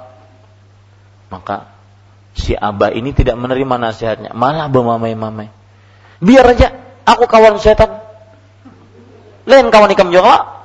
Nah, perkataan ini bisa-bisa menceburkan orang ke dalam neraka dalamnya 70 tahun perjalanan. Hati-hati. Lisan yang kadang-kadang kalau dinasehati malah malah melawan. Persis firman Allah, "Wa idza qila lahu taqillah akhadhathu al-'izzatu bil Jika dikatakan kepada dia, "Wahai fulan, takutlah kepada Allah," dia langsung naik, memuncak, menimbulkan kesombongan. Biar aja neraka aku juga menghadapinya. Nah, itu persis. Ya dinasehati terutama orang yang biasa di atas dinasihati oleh bawahan. Suami dinasihati oleh istri. Nah, sama tuh. Ya anak menasihati eh apa orang tua menasih, dinasihati oleh anak guru, ustadz, kiai, Gus Habib dinasihati oleh orang biasa. Mulai langsung timbul kesombongan. Siapa gerang tuh? Ya, tidak mau menerima nasihat. Ini hati-hati. Maka ditakutkan masuk ke dalam neraka walau dengan secuil perkataan. Yang ketiga belas yang terakhir penulis rahimahullahu taala mengatakan Ma'rifatu anna a'malul qalb huwal maqsudul a'zam in hatta inda abadatil asna. Mengetahui bahwa amalan hati adalah tolak ukur yang penting sampai pun bagi para pemuja berhala. Pak, perhatikan amalan hati lebih luar biasa dibandingkan amalan zahir. Contoh, memperhatikan kawan agar himu itu lebih utama dibandingkan kita ibadah sebulan di Masjid Nabawi. Rasulullah SAW bersabda, "Wala an amshi ma'a akhin fi hajah ahabbu ilayya min an a'takifa fi masjidi hadza syahra." Sungguh aku berjalan bersama saudaraku dalam sebuah keperluannya lebih aku sukai dibandingkan beriktikaf di masjidku, Masjid Nabawi. Kalau kita kawani kawan tuh kan senang dia. Kalau kita perhatikan maka senang dia. Kesenangan itu yang diukur oleh Allah. Dan itu amalan hati. Membuat orang senang. Walau kadang kita secuil memberinya. Walau hanya misalkan menelpon si fulan. Kawan sudah lama kada berdapat saya kita telepon. Apalagi ustadz yang dahulunya ustadz kita kita telepon. Apa kabar pian? Oh baik, alhamdulillah, sehat aja kalau sehat. Kenapa nih menelpon? Kadang hendak menelpon Banarai. Assalamualaikum, waalaikumsalam. Uh, senang dia. Uh, itu amalan luar biasa. Amalan hati. Berarti hatinya bersih. Membuat orang, membuat orang gembira. Makanya, lihat, perhatikan tiga amalan sangat luar biasa masukkan ke dalam surga dengan selamat. Afsus salam wa at'imut ta'am wa sallu bil laili wan nasu tadkhulul jannata bi salam. Sebarkan salam. Kemudian berikan makan. Ini dua amalan ini membuat orang senang. Menyebarkan salam, memberikan makan. Pak, orang sugih mana saja mun mak gratis himung. Bujur kan? Apalagi kayak ulun. Ya, mun makan gratis himung itu membuat orang senang.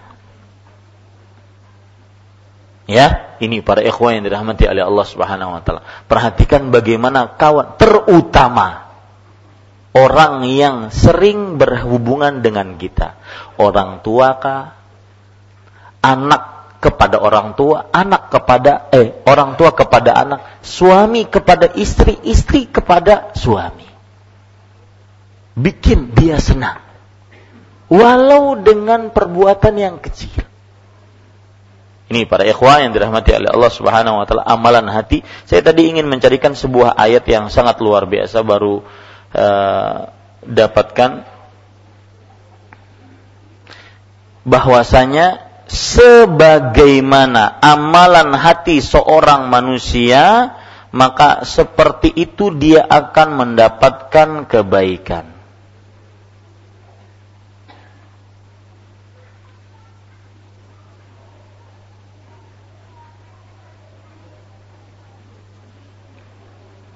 Ya, nanti insya Allah kita akan e, berikan itu ayatnya. Yang jelas e, amalan hati yang memperhatikannya maka akan banyak rezeki dari Allah Subhanahu wa taala. Wallahu alam wa sallallahu nabiyana Muhammad walhamdulillahi rabbil alamin. Ada cerita menarik Pak sebelum masuk kepada pertanyaan cerita tentang Syekh Abdul Razak bin Abdul Musin. Ini Syekh yang saya kenal sangat memperhatikan membuat orang senang. Contoh, ketika makan, beliau mengautkan orang. Kemudian beliau bagikan. Padahal beliau tamunya. Ini amalan membuat orang senang, walau secuil. Jadi bagaimanapun membuat orang senang. Buat orang senang. Walau secuil. Ya, karena ini amalan yang sangat disukai oleh Allah Subhanahu wa taala. Baik, silahkan jika ada yang ingin menambahkan atau bertanya. Bismillah. Set, uh, dulu waktu mungkin sampai sekarang kita sering mendapati bacaan Bashar Asad yang presiden sudah terlaknat, laknat kepada Bashar Assad itu penyebutan yang kadang tidak sengaja karena melihat ke kezaliman yang dilakukan terhadap kaum muslim itu yeah. terucapkan itu bagaimana hukumnya? Terus, Tetap tidak boleh. Kecuali dengan pengecualian. Rasulullah SAW saja orang-orang yang jelas-jelas kafir lebih kafir dari Bashar Assad. Tetap tidak boleh. Harus dengan pengecualian. Ya, harus dengan pengecualian. Wallahu a'lam. Yang lain, silakan. Ya, uh, kasih mic-nya.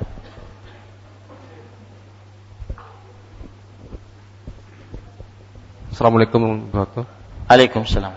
Kasus Israel me memporak-pondakan Gaza. Banyak pimpinan dunia mengutuk mengutuk dengan melaknat itu gimana, Ustaz? Ya sama dia, mengutuk, melaknat sama. Ya di sini harus kita uh, boleh mengutuk kaumnya. Yang tidak boleh itu personnya, orangnya. Ya, kecuali kalau dia sudah mati dalam kekafiran.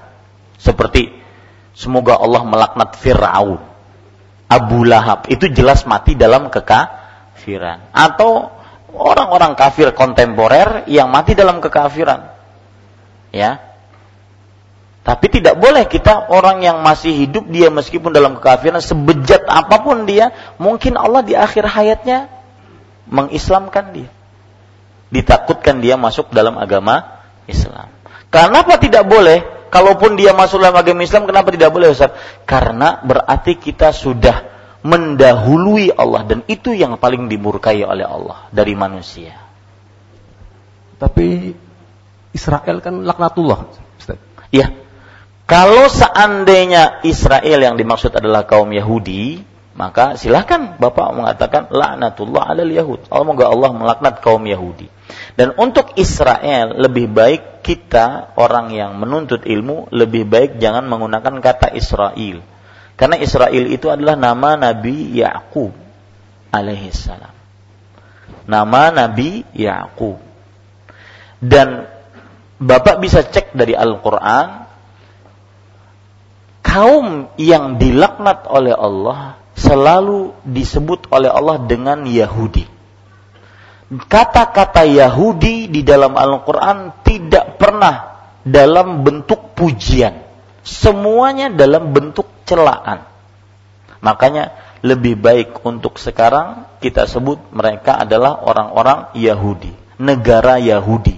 Lebih baik dibandingkan kita menyebut negara Israel. Karena Israel itu adalah Nabi Nabi Yakub. Allah Subhanahu wa taala berfirman di dalam Al-Qur'an uh, illa ma harrama Israilu ala nafsih kecuali yang di, diharamkan oleh Israel atas dirinya sendiri. Israel di sini adalah Nabi Yakub. Dan ini propaganda orang kafir. Mereka sengaja memakai itu agar mereka memanfaatkan bahwa orang muslim ini tidak tahu sejarah. Akhirnya mereka mengutuk nabi mereka sendiri. Nah, ini itu dia. Maka kita lebih jauh, lebih baik menjauhi istilah itu. Saya dipahami Pak ya? Nah, ada yang lain? Uh, silahkan dari kanan dulu deh. Dari Bapak penasehat kita. Ya. Pak Haji Sufiana.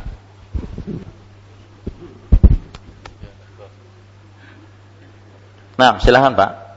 Assalamualaikum warahmatullahi wabarakatuh. Waalaikumsalam Ustaz, kalau kita menyembelih untuk bahaul misalnya untuk bahaul kayak apa itu Ustaz? Apakah boleh atau tidak? Ya. Apakah termasuk dalam bab ini atau ya, tidak? Bagus ya. pertanyaannya. Bagus sekali pertanyaannya. Maka jawabannya ya, kalau kita menyembelih untuk melakukan haulan, kegiatan sebagian kaum muslim dengan kematian seorang yang sudah berumur 100 hari, maka jawabannya tidak diperbolehkan. Ya, tetapi dia tidak termasuk kesyirikan. Kenapa? Karena menyembelihnya tetap untuk Allah dia. Tetapi tuju, eh, sebabnya karena kematian seseorang. Nah, ini perbuatan bid'ah. Mengada-ngada belum ada contohnya dari Rasulullah. Ya, jadi kalau kita tanya, kamu nyembelih untuk siapa nih? Untuk orang yang sudah meninggal. Oh, baru itu kesyirikan. Tapi tidak mungkin dia mengatakan itu. Untuk Allah karena meninggal 100 harinya meninggalnya paman saya. Nah, ini berarti perbuatan yang mengada-ngada. Taib, kalau begitu Ustaz, sembelihannya berarti untuk Allah. Halalkah? Halal. Kalau kita diberi berkatnya bagaimana? Ambil makan habisi. ya, halal, tidak ada kita mengharamkannya. Tidak ada dalil untuk mengharamkannya. Nah, terkecuali kalau seandainya ada nanti pembicaraan di belakang mengatakan kada boleh bahaulan akan tetapi diberi makanannya paling banyak memakan. Nah, ini tinggalkan karena itunya, bukan karena haramnya. Karena untuk mengharamkan dan menghalalkan perlu dalil. Wallahu a'lam. Nah, lah. Assalamualaikum warahmatullahi wabarakatuh. Waalaikumsalam warahmatullahi wabarakatuh. Nah, Ustaz, uh, yang belum tanyakan mengenai hadis yang tentang korban seekor alat tadi Ustaz. Ya. Uh, dalam sebuah buku yang pernah belum baca itu berjudul hadis lemah dan palsu. Seperti yang Ustaz sampaikan tadi, ini hadisnya uh, tidak sampai kepada Rasulullah atau mauquf kepada uh, sahabat Salman Amfarisi rahimahullah uh, radhiyallahu an. Dalam buku tersebut yang ditulis oleh Abdul Ahmad Sabik bin Abdul Latif Abu Yusuf. Jadi beliau mengatakan uh, bahwa dari Syekh Al-Albani rahimahullah uh, dalam buku beliau Ad-Dhaifah kalau tidak salah, hmm. uh, Syekh Al-Albani itu mengatakan bahwa aku khawatir ini hanya perkataan Salman yang dipelajari waktu beliau masih beragama Nasrani. Karena dalam konteks hadis yang dinukilkan dalam buku itu tidak ada kata ya Rasulullah situ, Ustaz. Jadi ya. ini uh, menurut saya Al-Albani dalam kitab Ad-Dhaifah hmm. pada halaman 5829 ya. beliau mengatakan bahwa aku khawatir bahwa hadis ini uh, adalah perkataan Salman waktu beliau masih beragama Nasrani. Itu yang pertama. Uh, terus bagaimana uh, tentang kandungan bab pada poin 9 tadi Ustaz. Di situ penulis mengatakan bahwa walaupun dia melakukan hal tersebut yaitu mempersembahkan seekor lalat untuk melepaskan diri dari perlakuan buruk pada pemuja berhala itu. Kalau kita lihat sejarah yang cukup masyur yaitu tentang Ammar bin Yasir yang waktu itu keluarganya dibunuh dan menyebabkan kedua orang tuanya meninggal dunia. Pada saat itu Ammar bin Yasir dipaksa untuk uh, tidak mentauhidkan Allah dan akhirnya beliau pun dengan terpaksa melakukan apa yang diperintahkan oleh kaum Quraisy waktu itu sehingga turun ayat kalau tidak salah surah An-Nahl ayat 106 yang artinya kecuali orang yang dipaksa sedang hatinya tetap teguh dalam keimanan.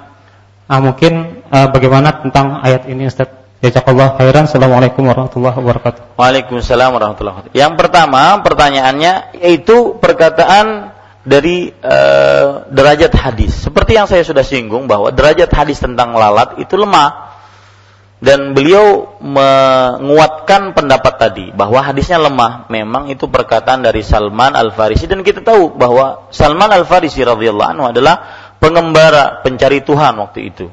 Pencari Rob, sembahan yang berhak disembah sampai kepada Nabi Muhammad sallallahu alaihi wasallam yang membawa agama Islam yang mentauhidkan Allah Subhanahu wa taala. Akhirnya beliau beragama Islam. Nah, makanya para ahli hadis mengatakan ini mungkin adalah cerita Salman yang diambil dari hadis yang disebut dengan Israiliyat. Artinya hadis yang diambil dari cerita-cerita kaum Nas Nasrani. Ya, makanya hadisnya itu adalah hadis yang lemah tidak bisa dijadikan sebagai sandaran hukum terutama dalam masalah akidah. Tetapi para ikhwas sekalian, maknanya di situ ada makna-makna yang benar tentang tauhid. Dan di antara hadis yang menunjukkan makna yang benar, hadis yang kandungan lihat kandungan nomor 12 tadi bahwa al jannatu aqrabu ila ahadikum min syiraki na'lihi wan naru kadzalik. Artinya surga itu lebih dekat kepada diri kalian dibandingkan tali sendalnya sendiri. Ah, dan neraka juga begitu.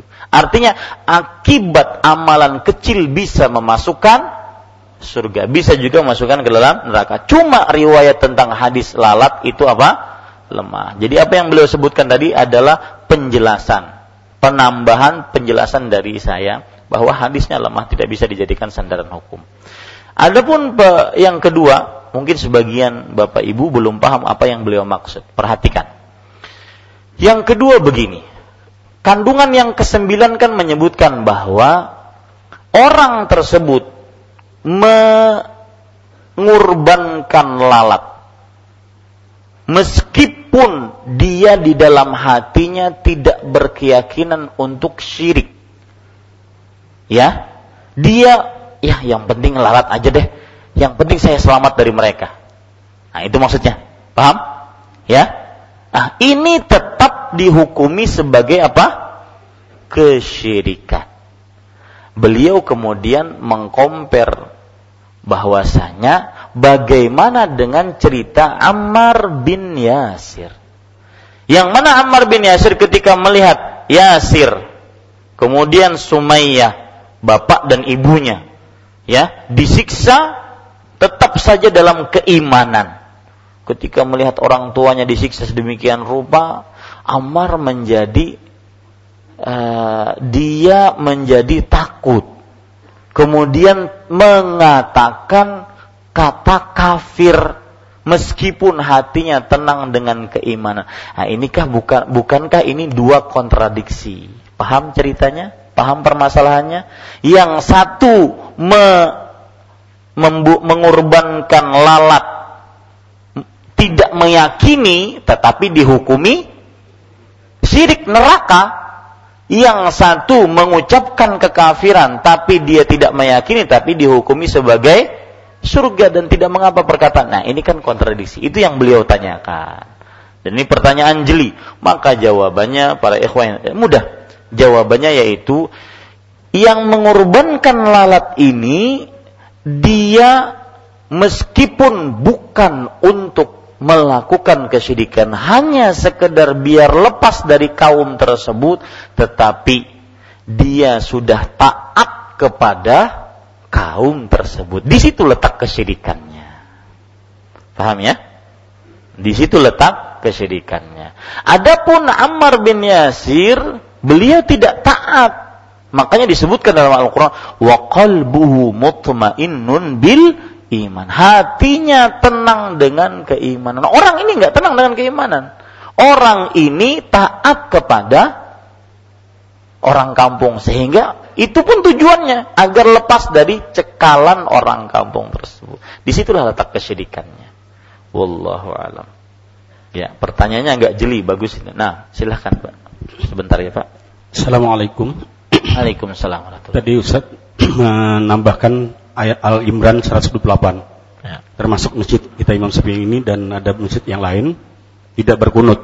Nah, ada yang mengatakan bahwa ayat ini penegasan Allah untuk atau melarang Rasulullah berkunut. Bagaimana ini? Iya. Bagus pertanyaannya. Uh, hadis ini ya para ikhwan yang dirahmati oleh Allah atau ayat tadi sebenarnya awal ceritanya begini. Rasulullah Shallallahu alaihi wasallam melihat sahabat-sahabatnya diintimidasi, disiksa habis-habisan, maka beliau pun marah. Beliau kemudian marah karena Allah, beliau mengatakan Allahumma la'an fulan, wahai Allah laknat si fulan. Sebut namanya, si fulan, si fulan, si fulan, si fulan. Ada enam orang waktu itu. Tiga orang pertama masuk Islam. Makanya turun ayat, Laisa laka minal amri syai. Artinya, wahai Muhammad, engkau tidak punya urusan tentang laknat. Ya? Sallallahu alaihi wasallam. Tidak punya urusan. Allah memberi taubat kepada mereka atau menyiksa mereka. Itu urusan Allah Subhanahu wa taala. Nah maka setelah itu Rasulullah sallallahu alaihi wasallam pun berhenti dari berkunut. Cuma ini bukan kunut hanya waktu subuh. Ini kunut semua sholat. Jadi mohon maaf yang berkunut subuh keliru dalam memahami hadis ini dari dua sisi. Yang pertama, itu bukan kunut hanya waktu subuh. Yang kedua, Rasulullah berhenti dari kunut tersebut. Tapi seperti yang saya sering singgung bahwa masalah kunut subuh itu masalah khilafiyah mu'tabarah. Masalah khilaf yang memang bisa dibicarakan eh, memang dibicarakan oleh para ulama dari mulai semenjak dulu maka jangan dijadikan sebagai sebuah yang sangat diruncingkan di tengah masyarakat. Aku berkunut, aku berdahulu masuk surga. Pian kada berkunut, kada masuk surga berdahulu. Ini nggak bisa. Ya, khilafiyah yang mengerjakannya dengan dalil, ya itu hak anda. Kita menganggap belum dikerjakan oleh Rasulullah atau Rasulullah berhenti mengerjakannya. Jangan terlalu diperuncing. Ya, Nah, masih banyak perbuatan-perbuatan yang mengada-ngada yang belum ada sama sekali contohnya dari Rasul dan tidak dibincangkan sama sekali oleh para imam yang empat. Nah, itu yang perlu kita sebarkan di masyarakat. Ini loh yang benar-benar bid'ah. Demikian. Wallahu a'lam. Silahkan Bapak ini dari tadi ngangkat tangan.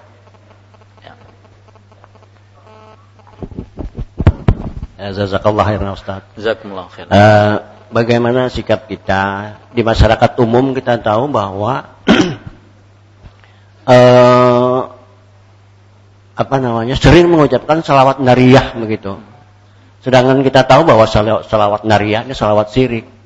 Ya maaf ya Pak Ustadz, menurut pemahaman saya begitu bahwa Nabi bisa melepaskan bulbul, Nabi bisa apa lagi gitu. Memberikan hajat. Ya betul ya, jazakallah khair. Nah, bagaimana sikap kita menasihati ini?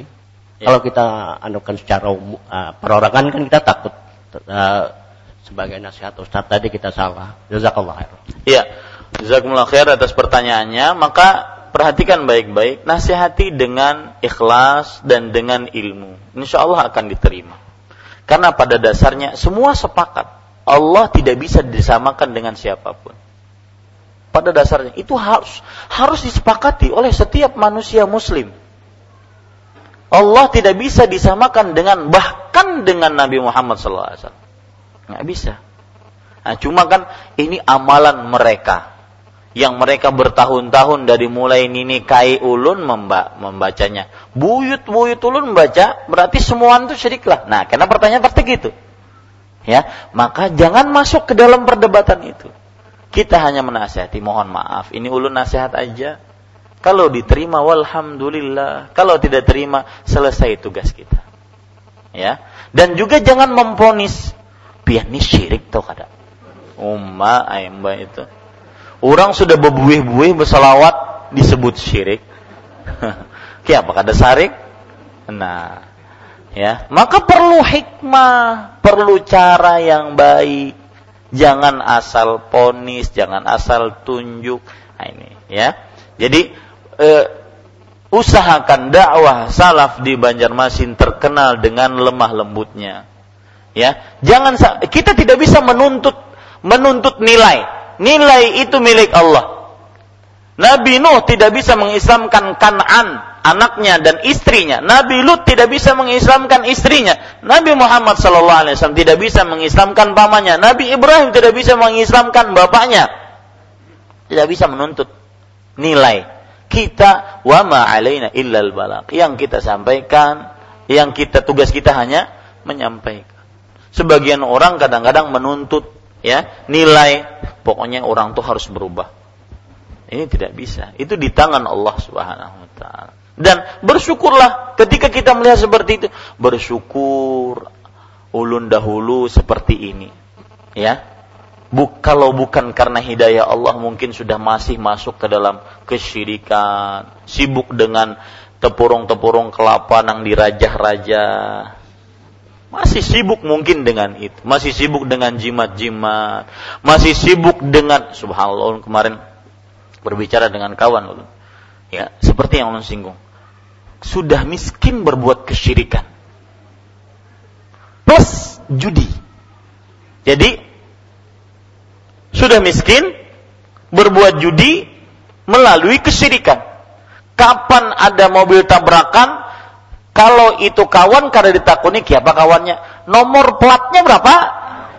Allahu Akbar. Judi syirik Ya. Nah, ketika melihat seperti itu, Pak, bersyukur kepada ya Allah, alhamdulillah dijauhkan. Ya. Coba lihat, sudah sengsara dunia, akhirat menghadang kalau tidak bertobat kepada Allah Subhanahu wa taala.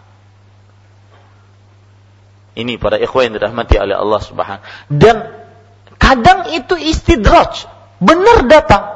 Sekalinya nang keluar, oh iya itu Pas benar. Paling kada dua yang kena nomornya. Umat tahu benar bidan pinanya sana. Taib ya para ikhwah sekalian. Jadi sudah miskin berbuat kesyirikan plus judi. Begitulah manusia. Syaddad ibn Aus berkata, "Idza ra'aita ar-rajula ya'malu bi ma'siyatillah fa'lam anna lahu 'indahu akhwan." Jika engkau melihat seseorang melakukan maksiat kepada Allah, ketahuilah maksiat itu ngajak saudari-saudari lainnya. Judi mengajak kesyirikan. Belum minum khamar, belum tidak patuh kepada orang tua, belum tidak menafkahi anak istri. Terus seperti itu ya dia akan menarik persis seperti magnet menarik kawan-kawannya yang lain tidak akan pernah berhenti kecuali dia menghentikan perbuatan maksiatnya nah yang lain Tafadhol.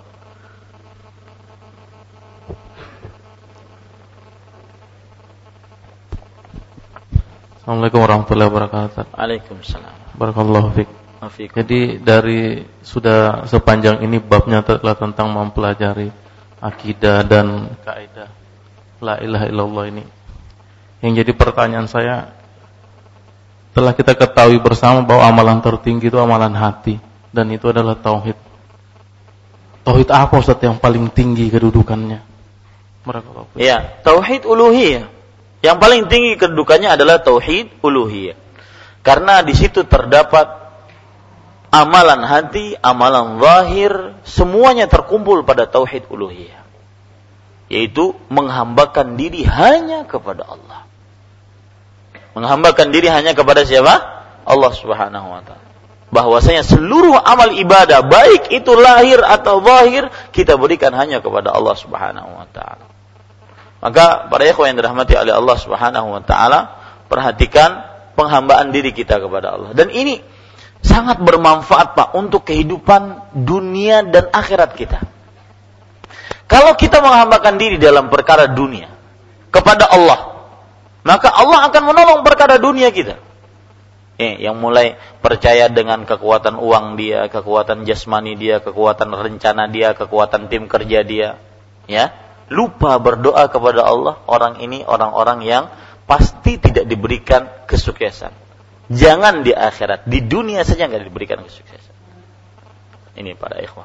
Wallahu a'lam. Nah, ada yang lain? Tafadhol. Assalamualaikum warahmatullahi wabarakatuh. Waalaikumsalam. Ustaz yang dirahmati Allah Subhanahu wa taala. Amin ya rabbal alamin. Uh, ada tiga pertanyaan yang kita tanyakan di sini. Uh, pertama tentang Allah melaknat orang yang mengambil tanah gitu, Mas. Sejengkal itu. Nah itu bagaimana kalau ini banyak sering kita lihat gitu di masyarakat gitu orang ini mengambil tanah hak pemerintah gitu kan kebanyak di pinggir jalan itu mengambil hak tanah pemerintah gitu. Nah itu bagaimana hukumnya Pak Ustaz? Ya. Itu pertanyaan pertama. Yang kedua tentang seorang pejinah tadi Pak Ustaz. Tentang? Wanita pejinah tadi yang masuk surga tadi Pak Ustaz. Nah di situ wanita ini apakah langsung masuk surga? Apakah dihisap dulu, diajak dulu? Itu kedua. Yang ketiga yang membuat orang senang gitu.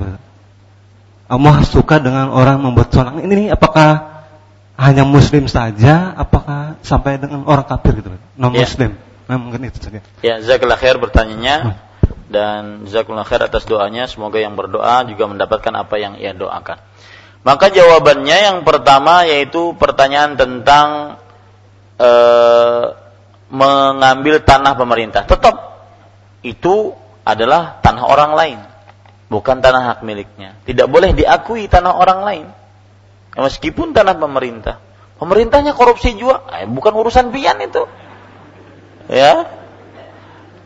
Lain urusan pian. Yang penting pian mengambil hak orang lain. Satu. Yang kedua tentang masalah wanita yang masuk ke dalam surga akibat meminumi e, anjing tadi. Apakah akan disiksa dulu? Maka mun disiksa dulu kenapa gerang? Hendak bapak pian. Maka jawabannya tidak. Kita pahami hadis Rasul seperti itu. Rasul SAW mengatakan bahwa dia akan masuk ke dalam surga. Berarti di situlah nilai sebuah amalan yang ikhlas tanpa siksa. Amalan ikhlasnya menghapuskan dosa besarnya. Luar biasa. Di sini letaknya sulitnya ikhlas dan berharganya amalan ikhlas itu. Menghapuskan dosa besar, Pak. Ya, dan pahami hadis sesuai dengan apa yang disebutkan. Kecuali kalau ada keterangan lain. Makanya tadi ulun menggayapkan kalau seandainya masuk neraka apa? Hendak menolong sidin kah? Yang ketiga, masalah masalah apa? Oh ya, memberikan kegembiraan kepada seseorang. Apakah masuk ke dalamnya kepada seorang mus, e, non muslim? Maka jawabannya tidak. Hadisnya ber, e, berbunyi idkhalus surur fi qalbil muslim memasukkan kegembiraan kepada hati seorang muslim. Dan ini memerlukan kecerdasan dan kecerdikan seseorang. Ya. Jadi orang yang sangat membutuhkan. Kalau kita bantu contoh Pak ya, saya ini merinding subhanallah. Ada seseorang yang tugasnya adalah cuma nelponin orang-orang kaya. Pak, apa kabar pian? Sehat, mudah-mudahan anu keluarga sehat, rezeki pian lancar. Ini ada yang membutuhkan. Itu tugasnya. Sidin kada berduit, mungkin pulsanya cuma 500 rupiah, 1000 rupiah, menelponakan orang sugih untuk menolong. Nang ditolong siapa? Seorang masuk penjara, punya bini empat di luar, anaknya 15. Sidin masuk penjara bukan karena kesalahan Sidin, tapi karena ada kawan sidin yang berhutang, kawan sidin ini melacung buka, kada ditangkap polisi, sidin karena kawannya kena tangkap. Ini kada berdosa nih. Patut ditolong. Nah, itu contoh. Makanya perlu kecerdasan, perlu ketangkasan dalam masalah. Siapa yang paling dibutuhkan? Dan itu fikih bersedekah. Ya dan saya tertegun. Di Arab Saudi ada ada LSM namanya tafrijul kurubat artinya melapangkan kesempitan. LSM namanya melapangkan kesempitan. Tugasnya kayak itu tadi. Mencari orang susah pergi ke penjara-penjara ini ini ini misalkan lagi yang terjadi di Arab Saudi ya seorang membunuh orang lain. Dikisos. Mau dipenggal hari fulan misalkan, hari ahad misalkan. Selama proses sebelum dikisos itu, ini LSM ini bergerak. Mencari pemaafan dari keluarga-keluarga yang terbunuh. Dan itu boleh. Karena kan memaafkan kesalahan orang lain itu mungkin berat terutama yang terbunuh anak yang tersayang orang tua yang tercinta nah ini butuh ya mencari maaf tugasnya cuma nyari maaf kalau keluar satu saja dari eh, satu kata saja dari salah seorang keluarga yang terbunuh sudah cukup orang ini akhirnya diselamatkan dari kisos lihat dan banyak sekali terutama kita. Kata Al-Ustadz Zainuddin MZ rahimahullah, masih banyak janda-janda tua. Ya kan? Selama beliau begitu. Coba cari itu. Ya, yang perlu dibiayai, bukan perlu dinikahi, lah dilah. Ya kelak. Ini pada ikhwan yang dirahmati oleh Allah Subhanahu wa taala. Mau ingat janda-janda dinikahi aja langsung. Taib Bapak Ibu itu yang bisa saya sampaikan cukup kiranya mudah-mudahan bermanfaat apa yang baik oh ya ada pengumuman insyaallah taala bulan November ini jadwal kita di Banjarmasin atas nama kegiatan Yayasan Al-Um untuk mengundang ustadz dan kita mendapati walhamdulillah sudah disetujui oleh ustadznya yang jadi adalah Al Ustadz Al Fadil Abu Haidar insyaallah taala. Berasal dari Bandung beliau uh, dai terkenal biasa diundang undang-undang ke Eropa kemudian juga mempunyai buku-buku yang bermanfaat untuk kaum muslim terutama tentang keluarga.